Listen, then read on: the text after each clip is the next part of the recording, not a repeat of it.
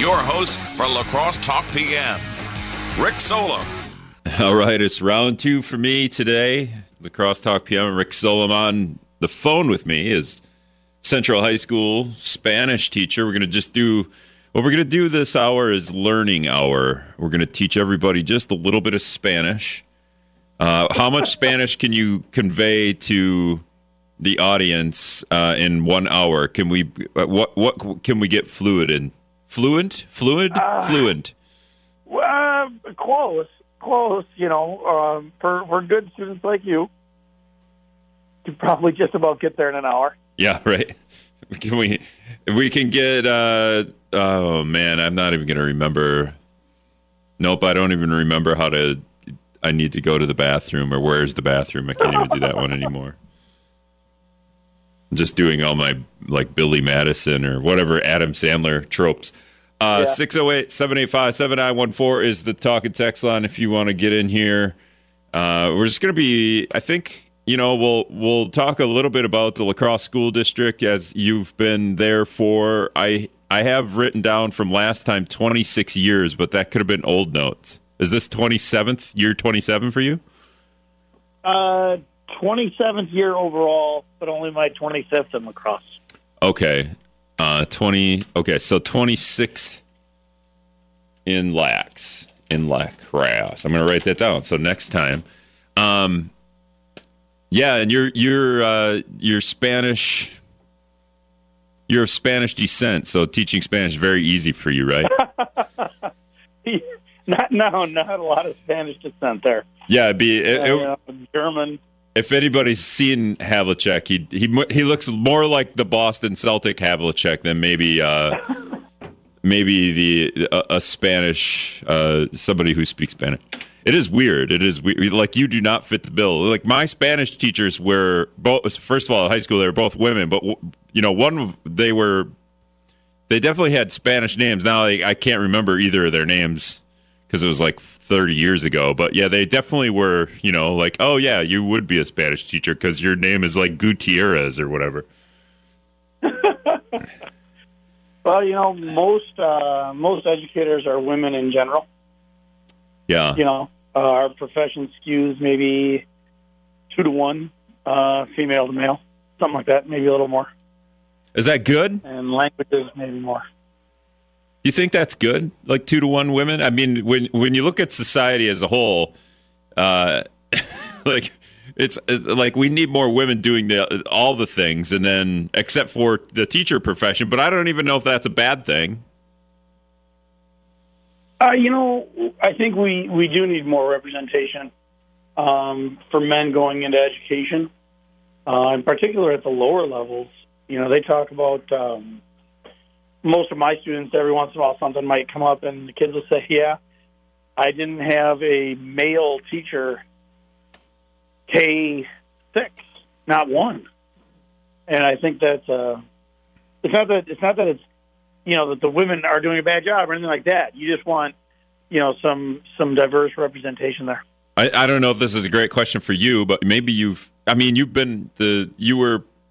of the Teachers Association. Do schools think about that because before you get to middle school, you just have one teacher. We're still doing that model, right? Like you just have one teacher in first grade, one teacher in second grade, right?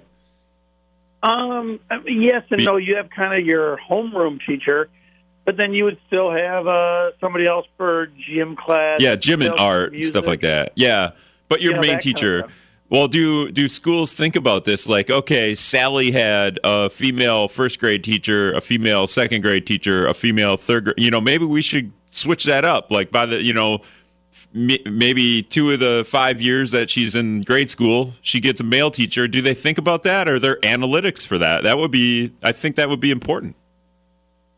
Yeah, I mean, I think they tend to talk about a lot of that stuff in terms of racial demographics.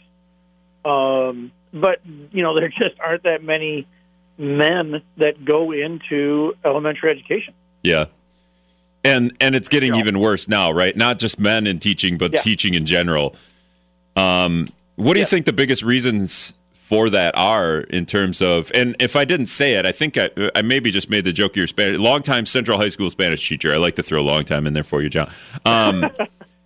You know, the teacher profession, it's getting harder and harder to find teachers. I had Dr. Aaron Engel, the superintendent of the La Crosse School District, on last week. He said, especially in like special education and stuff like that, he said they're okay in regular, quote unquote, regular teaching jobs, but I've heard from you and Jesse Martinez that the teaching profession is dwindling. What would you say? Is there like a top three, a top five? I mean, what would you say are the big reasons for that?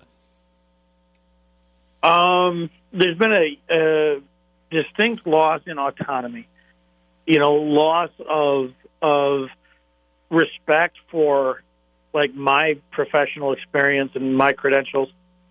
And so then a lot of our decision-making has been taken away from us. I would say that is pretty high up. I'd say another thing is the increasing workload. You know, we, and I'm not just talking about La Crosse. I'm talking about across the state and across the country. We are expected to do more with less.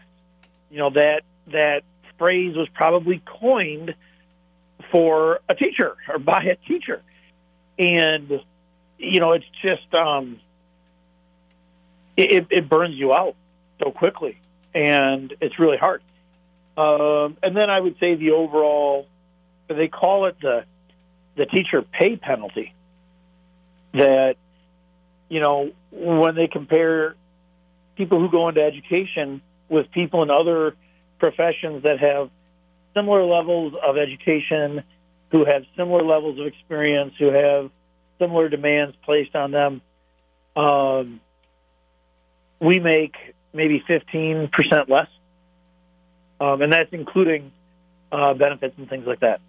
So, you know, that's significant. Sure. And so those are probably my top three. All right. We're going to take a break. We started this really on a downer kind of. I was going to try to. We should have just did what I did this morning and did top five Christmas movies to start. That would have been. But all right, we're not going to talk about the education profession the whole time. But obviously, if you have questions, Havlicek probably be glad to try and answer them. 608-785-7914. But we got to take a news break. We'll be back.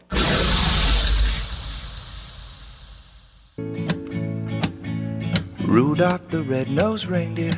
All right, welcome back to La Crosse Talk PM. This is my favorite Christmas song right here, Havlicek. I don't know if you can hear it. And all of the other reindeer. 608-785-7914. I wonder what button I got to hit to make you be able to hear that.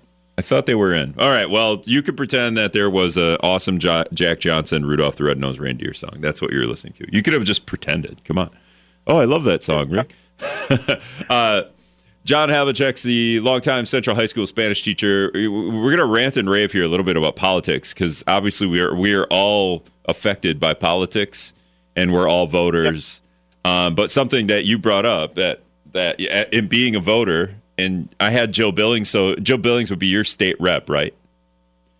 Yes. Your state assembly rep. So you live in that district.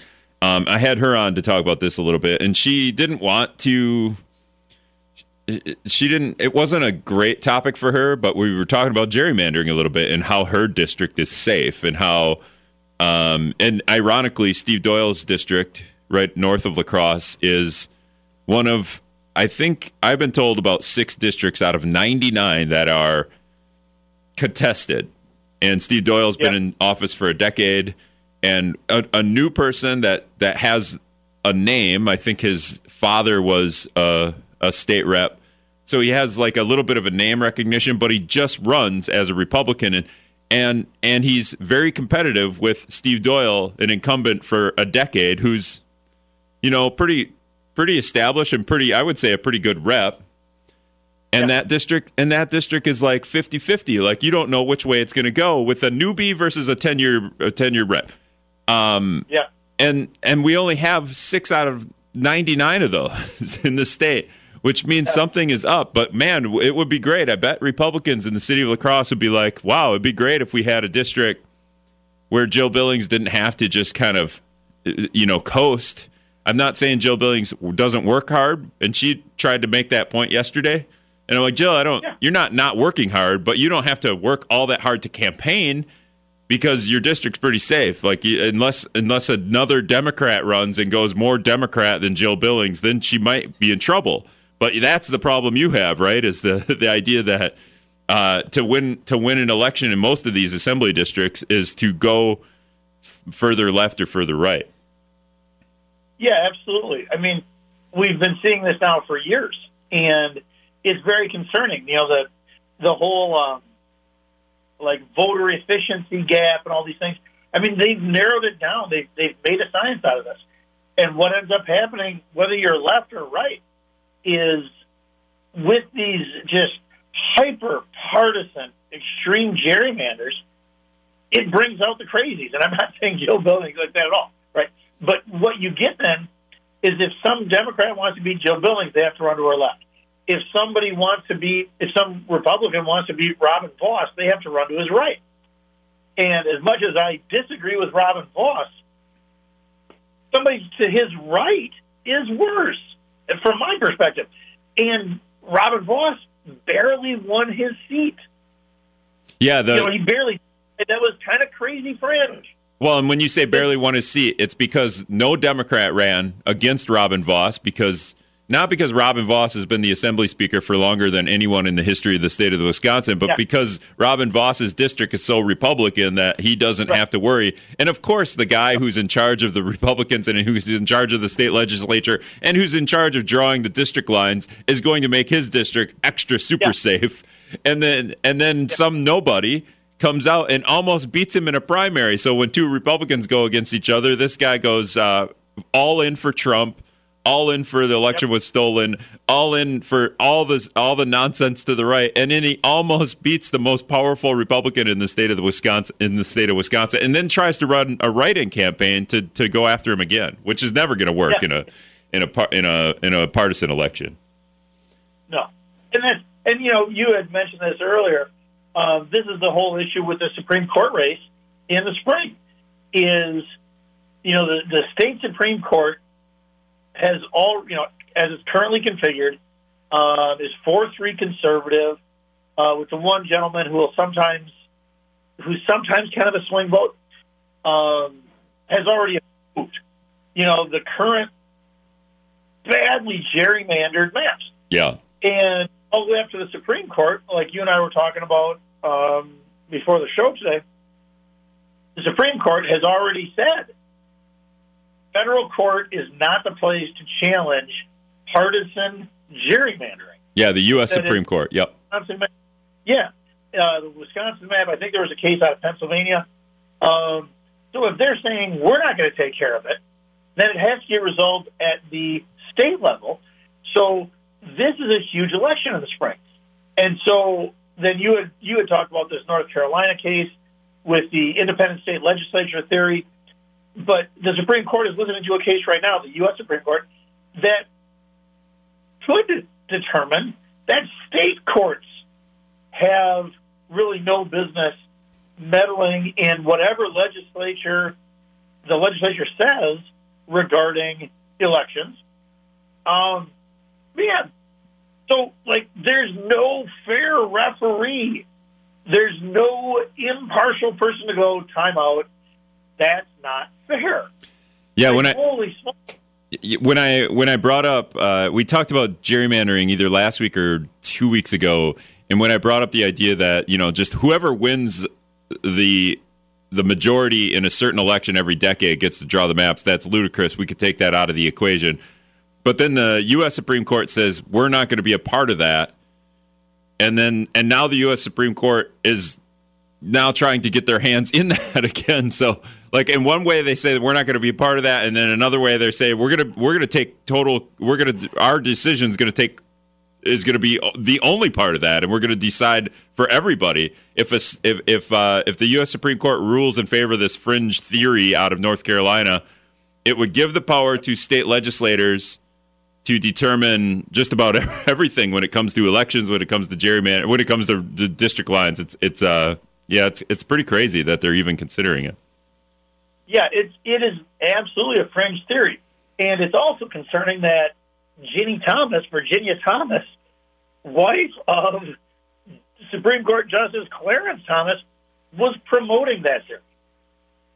You know, they have the text that she was sending, that she was promoting that theory, that you know, some state, I think she was talking about Arizona, should submit a different slate of electors. I think, oh, my Lord, you know, this is scary. This is scary stuff. And what's, I think, real hard is, you know, when you're winning, you think the referees are great. But nobody wins all the time.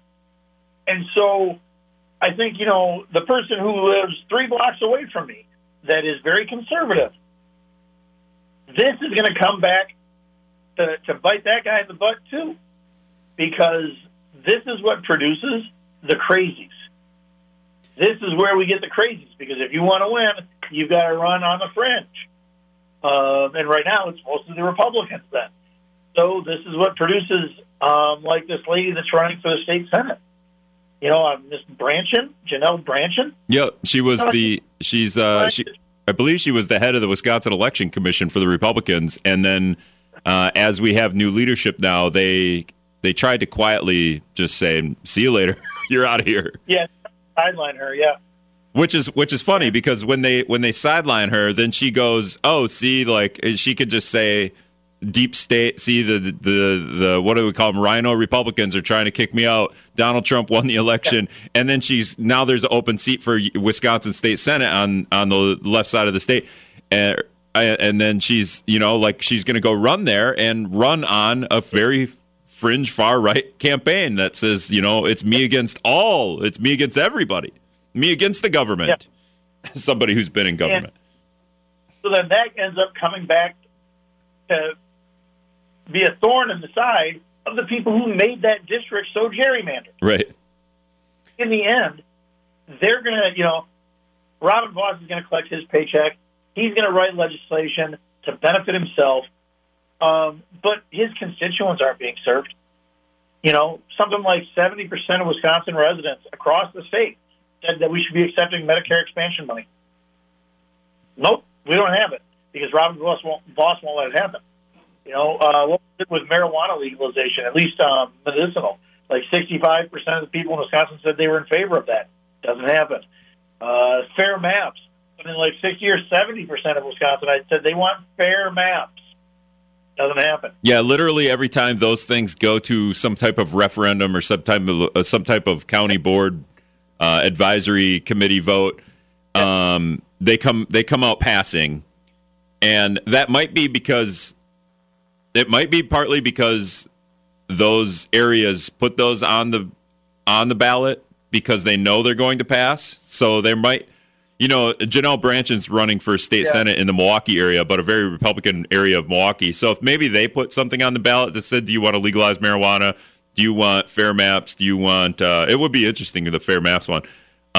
You know, that might fail, but so far every one of those is passed on referendums.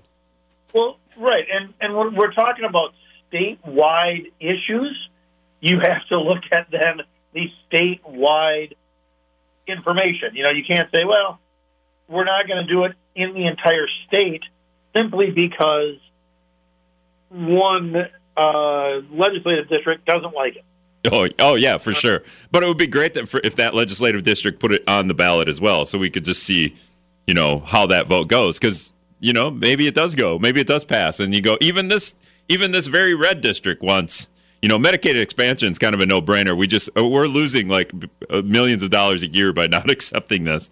It like costs taxpayers money not to have the state accept Medicaid expansion. It's a no-brainer, and we don't do it. I don't know why. All right, that's John Havlicek. He's a Central High School Spanish teacher. Also, is very fired up about some of the politics going on. He's a voter, just like you and me. So we'll be back. Brad's got to do the news. Scott's comment coming up.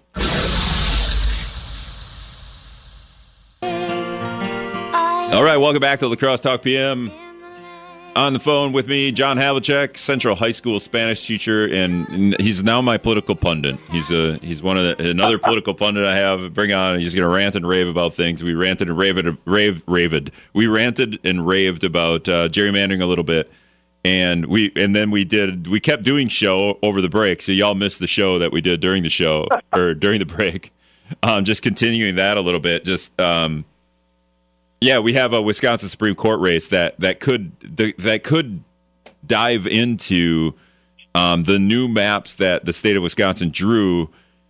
And I don't want to get into all the minutiae. You'd have to just go back and read, because we went through like three different series or three different stages of how these maps are going to come out in Wisconsin. And they're never the maps. The only time the maps are ever drawn where there was no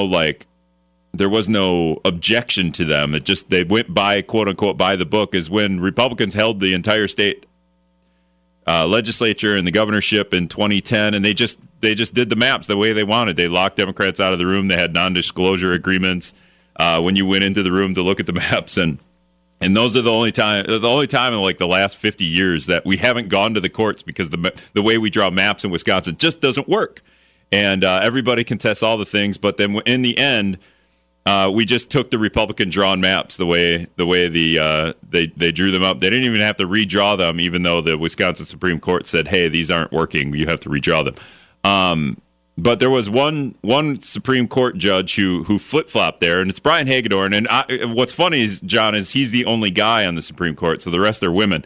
And he flip flopped on this, and he might have taken his orders from the U.S. Supreme Court when it came to.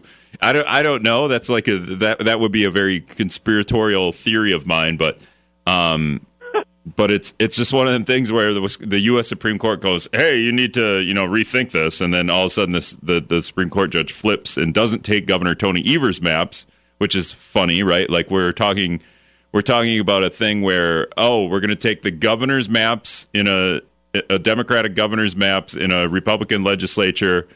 Maybe we should just get the Democrats and Republicans out of the map drawing process. It's easy to do. Just look to Iowa. Exactly, the Iowa map. And I'm trying to think of who the two former state senators were that were touring the state quite extensively, maybe 5 or 6 years ago. But there was one Republican, one Democrat. And they were saying that this is the single biggest issue, is you've got to have fair maps. Because the way they're drawn right now, it promotes crazy. It promotes dysfunction. Would one of them be named Democrats or Republicans? Would one be named Calvin Potter? Does that name sound familiar? Oh, jeez. No, okay. I can picture. I mean, it doesn't matter. I try to Google it, but it's hard to like talk and Google and research all at the same time. I don't know where the phrase comes from, but the walk and chew gum, that's not me. I can't walk and chew gum at the same time, even though I can. Speaking of, what's the policy in your classroom for chewing gum? Are kids even chewing gum anymore? Yeah, kids chew gum. Kids chew gum. And then do you put your hand out and make them spit it into your hand, hold the garbage can, or do you catch them a lot? What's your policy? Or you let them do it? I just tell the kids, like, you know what, don't be obnoxious. And honestly, common sense prevails. My kids are pretty good about, like, if you need to get a drink of water, go get a drink of water. If you need to go to the bathroom, go to the bathroom. If you need to, I don't know, get a tissue and blow your nose, just do it. Don't be obnoxious. Don't disrupt class. Pay attention. Participate in your group when we're in groups and stuff like that. And I got to be honest, I got great kids. So you give them a lot of freedom, which means you have high school kids, right? I do. Okay. Would that ability change if you had maybe like first and second graders? Well. Yeah, first and second graders are a little different, but I wouldn't want to teach elementary school. I'm not wired that way. Yeah, we always say that. Like that's where we need this. Is there a Spanish teacher in first and second grade? Do we do that? Some schools have that stuff. Northwoods Elementary had some of that. That is the best way kids learn. Right. Right. There's a lot of research out there that says that if you just gave the kids 30 minutes, a couple of days a week in first grade, and then a little bit more in second, third, fourth, that actually they would pick up quite a bit. And there are these kind of corollary effects that their reading scores would go up, their math scores go up on these standardized tests and the whole bit.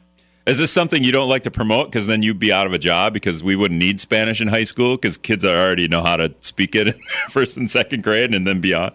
Well, just the opposite. You know, we would be able to do more things with the kids, and, you know, we would have more kids in the program. You know, other countries, they start second language probably by third grade. And, you know, we get, when we have, like, exchange students from other countries, most of them speak several languages. Do you have exchange students from, say, Spain that come and take your Spanish class, and you're like, wow, you did really great. You get an A. Yeah, I have had that, actually. A lot of times they'll put those kids, like, in the Spanish class just as kind of a de-stressor so that they can interact easily. And, you know, like, I'll get a kid maybe in Spanish 5. So then those kids in Spanish 5 are usually pretty serious students. They're usually seniors, things like that. How much does that help? You get a foreign exchange student who's fluent in the language that you're teaching, and you get them in class. Yeah. Like, how much do you take advantage of that? Or maybe your students take advantage of, they probably, like, especially at the higher levels when your students are actually pretty good at speaking Spanish too. But, man, you really probably could take advantage of a kid like that, a foreign exchange student. Yeah, it's really helpful. And, you know, I mean, let's not forget, I have native and heritage speakers anyway, you know, that are not from some other country. Yeah, okay. For several years, I had a student, you know, in my Spanish classes. And then she graduated, but now I have another student in my Spanish classes who speaks Spanish at home. And it's very, very, it's great. Honestly, the other kids look at this kid like, holy smokes, right? That's pretty cool. And it's nice for me to be able to say, well, how do you say this? Like, how do your mom and dad say it? How do your family say whatever it is that we're talking about? And this kid will say, oh, well, we do it like this. She should be on the payroll. Yeah, well, it's funny because sometimes she'll agree with me. Sometimes she'll say, yeah, we don't really say it like that. And so then the kids are kind of interested, and I'm interested. And you have to kind of walk that line. Like, I don't want to put these kids on the spot, right? Yeah, yeah. But it would be a shame if we cannot tap into their expertise and their experiences. Also, I get the de-stressor when a foreign exchange student who isn't fluent in English takes your Spanish class just to kind of be like, whew, I feel a little at home here. But what about this kid that's parents speak Spanish at home, but they're probably fluent in English? This kid is just skating by. This is... I don't know about this. Yeah, I mean, you know, the thing is, though, too, that a lot of times native or what we call heritage speakers as well, if they're speaking a language at home, they're not getting instruction in that language. Do you know what I mean? Yeah. So these go quickly through the levels, but they still get some benefit. All right, I want to stick with school here for a bit. Sure. Just a quick anecdote. Okay. You know, I had an exchange student from Spain a few years ago. Yeah. And I helped her with her English as well, because the English class that they put her in was reading The Fall of the House of Usher as a short story. Okay. And I don't know if you've ever read that. No. I mean, it's a great story, but, like, there's no way this kid could read it. So every day she came to my classroom on one of my prep hours, and we, for like the 3 weeks that they were reading the short story, and she and I read the short story. That was quite a workout for me, both English and Spanish. Yeah, for sure. We're speaking with John Havlicek. If you haven't figured it out, he's a Spanish teacher at Central High School. Has been doing that for more than a quarter of a century. Yep.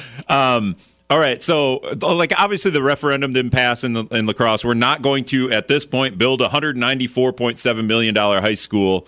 So we need a new plan. I had Engel, the superintendent, La Crosse School superintendent, Dr. Aaron Engel, on last week. He said, okay, we're not going to do a two high school plan. That's not on the drawing board or whatever you want to call it.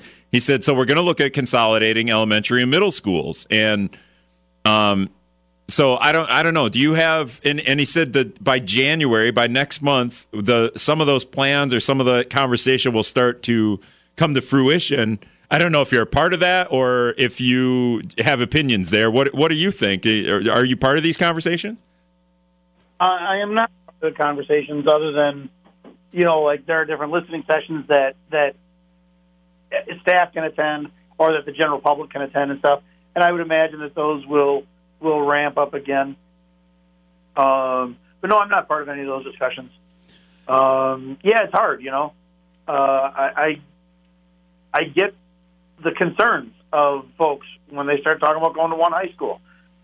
I don't know. I don't know what the solution is. I did read through the document that the district put out that talked about the different facilities and stuff. I mean, it was, you know, a 300-400-page document. It took me days to read through it. I agree that something needs to be done, but I think that wasn't the right solution. And I think, you know, the folks in the school district made the voices heard. Most people, clearly. I don't have, maybe because it's the easiest theory. If we're not going to consolidate down to one high school, then we have too many buildings in the La Crosse School District, and $86 million of, I think it's 82 or 86, somewhere around there, $80-some million of deferred maintenance on these buildings, and most of that money is on just a couple of the buildings that we could probably like axe out of the equation. But a lot, like the only theory as to what to do to consolidate is to bring 7th and 8th graders, this is the most popular one, to the high schools, and then the high schools would have 7th and 8th grade and then high school. And then everyone I talk to that's in teaching or in the teacher's education says that's not a model conducive to learning, conducive to how the school would be set up, even how the schools are set up now. I don't know. What do you think about merging 7th and 8th grade into the high school? You know, there's some goods and bads. You know, there are certainly some advantages in terms of these kids could get some different programming and stuff like that in terms of their coursework. There's a bit of a concern when you're talking about seventh grader is now, we're talking like well over 13 years old in the same building with a bunch of 18-year-olds. So there's some concerns there. Yeah, I know that this was the most. This is the one that everyone seems to go to as like plan B, you know, their second choice or whatever, the better choice. But, you know, I think sometimes we look at things, we like to see things in neat, orderly, symmetrical packages. You know what I'm saying? Yeah. It's kind of like that, what do they call it, the trap of three or the rule of three, where when people give reasons for something, they tend to give three reasons. Yeah, you gave me your top three earlier about loss of autonomy, do more with less, and teacher pay penalty. Yeah, yeah, really, that's true. So, you know, maybe there's some other solution. Like, what if you took one of the high schools and made it an 8-12 or a 7-12, but not the other one? That would probably allow you to close two of the middle schools. And for some parents who are like, yeah, I do want that for my kid. I'm not worried about the downside. So I only, you know, then you can send your kid there. You know, I don't know, right? I'm not promoting that. I'm just saying that maybe there are some irregular solutions. I'm trying to think of what the district was. Because when this got talked about maybe 10 years ago, there was a teacher at Central that in hers, where she grew up, they attended 6th grade in a building. Like, the entire district went to the same building for 6th grade. Mm-hmm. 1 year. And she just kind of said, yeah, everybody that hears that thinks that must be so disruptive. And she just kind of said, no, not really. I mean, it was a little weird because you're only there for a year, but everybody did it. So, you know, the next year you went to maybe two middle schools and then one high school. It was just a very irregular pattern. And maybe it's not the best, but it worked for them anyway. Yeah, I remember. And so those irregular solutions out there, I don't know. There was a year when I was in a first and second grade classroom, so I was with first and second graders, and that was just 1 year. And then and when I went to high school, we were all in the same building, but the building was very blocked off. The upstairs was middle school, the downstairs on the one side of the school was grade school, and the way on the other side, and there was a big door that was, I don't remember if that door, I don't think that door was locked, but it was closed. And then on the other side of that door was the scary high schoolers. And I had to walk through there at the end of the day to get to my bus. And it was always a little intimidating to do that. But it wasn't like, you know, it wasn't like intimidating for any reason, just that I had to walk by all these big people. Right. And, you know, so there's maybe different solutions. Maybe they have to go back and look. You know, the hard part is Central has a bigger building than Logan, but nowhere near enough like campus green space. Yeah. Logan has the space, but not a big enough building. So maybe they need to look at just throw it all out and start over again and try to come up with new solutions. Yeah. Yeah, people need multiple choice, I think. They need a couple of different... we need to start throwing more ideas out there to see what sticks. All right, we're going to take one more break. We'll wrap up when we come back. All right, welcome back to La Crosse Talk PM. Just going to wrap up here with John Havlicek, the Central High School Spanish teacher. How tough is it as we approach the Christmas break for you guys? How much less productive are students as we get closer and closer to Christmas? I got to be honest, you know, my kids are pretty darn good, you know. We try to keep it an even keel the whole time, not big variations, and we really try to focus on, like, what happens in the classroom, you know, speaking and listening and all that, because kids do get more distracted in general, and some in a good way, some in not in a great way, right? Sometimes Christmas isn't great for some of our kids. Oh, sure. Yeah, I never think about that. I had it great. So, it's like one of those things. Oh, yeah, this isn't like happy and awesome for everybody. How distracted do teachers get? Because maybe they look more forward to that week off. Maybe, right? You know, sometimes there's this whole, like, cramming stuff in before break.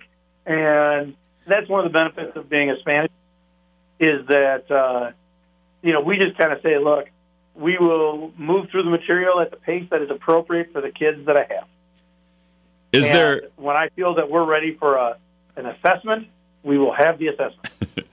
Is there, like, maybe the day before the big Christmas break, and you're a Spanish teacher, right? Do you, like, in time constraints, do you play something that's, you know, like it would be funny to play Christmas Vacation and put, like, the Spanish... like Spanish dubbed as opposed to subtitles, but dubbed. That would be funny, but I don't know if you've ever tried that or done that. Well, you know, this year, the last day before we leave for break, there's kind of a fun day set up for the kids where they can have some different experiences and stuff like that. So it's not a regular class day, that last day. I don't want to give too much away, but it sounds like it's going to be pretty exciting. All right, that's John Havlicek. He's the Central High School Spanish teacher. John, I appreciate you coming on. Thanks. Yeah, for having me. Thanks for listening.